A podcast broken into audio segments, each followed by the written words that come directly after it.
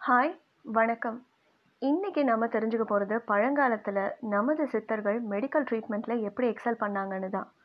Right no எல்லாருக்குமே தெரியும் என்ன சுச்சுவேஷன்னு புதுசு புதுசாக நோய்கள் தானாக உருவாகுதா இல்லைன்னா உருவாக்கப்படுதான்னு கூட தெரியாமல் இப்போ இருக்கிற கோவிட் நைன்டீன்லேருந்து ஒரு புது பேண்டமிக்காக மாற அதிக சான்ஸ் இருக்குன்னு சொல்லக்கூடிய H one N one PG MO நைன்ன்ற ஒரு புது வகையான ஸ்வைன் ஃப்ளூ வரைக்கும் சயின்ஸ் டெக்னாலஜி மெடிசின் ஏன் அத்தனை ஃபீல்ட்லேயுமே நாம் எக்ஸல் பண்ணுற இந்த வேலையில் இந்த டிசீசஸை க்யூர் பண்ண நம்மக்கிட்ட சரியான மருந்தோ அல்லது வராமல் தடுக்கோ வேக்சின்ஸோ இல்லைன்றது தான் உண்மை. இப்போ நாம் தெரிஞ்சுக்க வேண்டிய ஒரு முக்கியமான விஷயம் என்னன்னா காலம் மாற மாற நம்ம உடல் இருக்கிற என்விரான்மெண்ட்டுக்கு அடாப்ட் பண்ணிக்கிற மாதிரி தான் வடிவமைக்கப்பட்டிருக்குன்றது தான். ஹியூமன் எவல்யூஷன் ஹிஸ்ட்ரியை படிச்சிங்கன்னா கண்டிப்பாக இது உங்களுக்கு புரியும். அதனால் கொரோனாவை விரைவில் கடந்து வருவோம்னு நம்பிக்கையோடு இருப்போம்.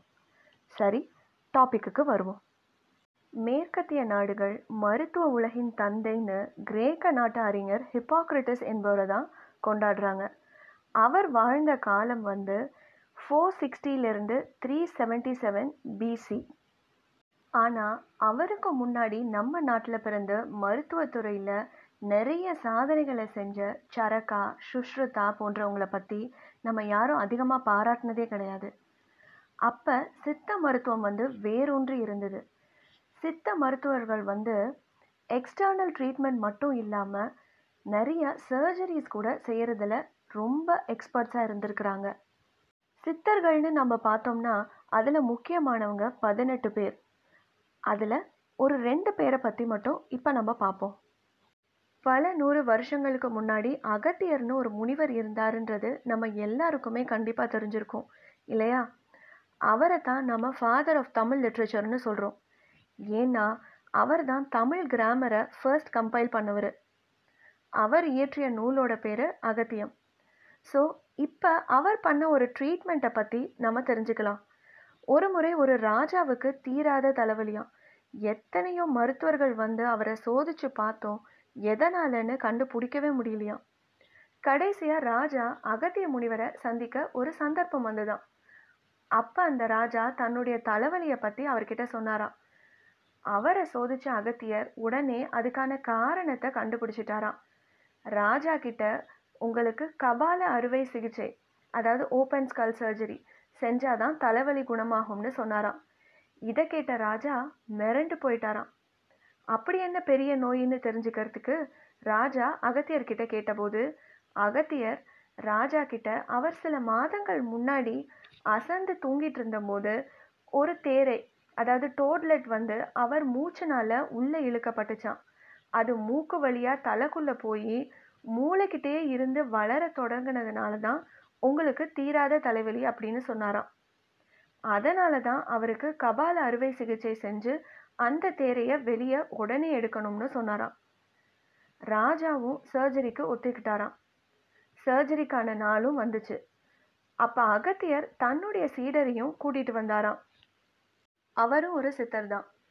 சரி ராஜாவோட ஸ்கல்ல ரொம்ப கவனமாக அகத்தியர் ஓப்பன் பண்ணாராம். அப்போ ராஜாவோட மூளைக்கு பக்கத்தில் அந்த தேரை இருந்துதான். அதை எப்படி வெளியில் எடுக்கிறதுன்னு அகத்தியருக்கு ஒன்றுமே புரியலையா ஏன்னா பயத்தில் தேரை வந்து மூளைக்கு பக்கத்தில் போனால் மூளை கலங்க நிறைய வாய்ப்பு இருந்தது. அவர் என்ன பண்ணலாம்னு குழம்பி போன போது தான் அவருடைய சீடர் ஒரு பாத்திரத்தில் தண்ணீரை கொண்டு வந்தாராம்.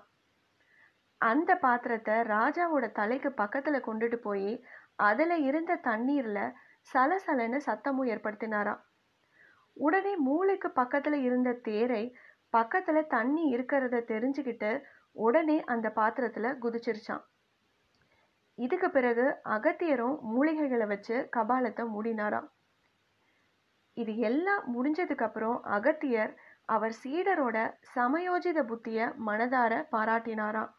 மேலும் அவர் சீடருக்கு தேரையர்னு பேரும் உருவாகுச்சான் இவரும் என்றைக்குமே நமக்கு பயன்படக்கூடிய பல மருத்துவ நூல்களை கொடுத்துட்டு தான் போயிருக்கிறாரு. இப்போ நாம் ஓரளவுக்கு சித்தர்களோட இன்டெலிஜென்ஸ் பற்றி தெரிஞ்சிருப்போம்.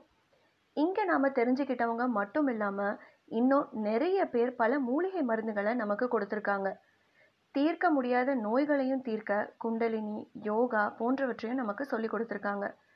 இவங்க கூறிய மூலிகைகளையும் ட்ரீட்மெண்ட்ஸையும் ஆல்டர்னேட்டிவ் தெரப்பீஸ்னு நம்ம சொல்கிறோம் ஆனால் இந்தியாவை பொறுத்தவரை இதுதான் நம்ம ஆக்சுவல் ட்ரீட்மெண்ட் மெத்தட் இப்போ ரீசண்டாக வந்த அலோபதியை தான் நம்ம ஆல்டர்னேட்டிவ் தெரப்பின்னு நியாயமாக சொல்லணும் இல்லையா?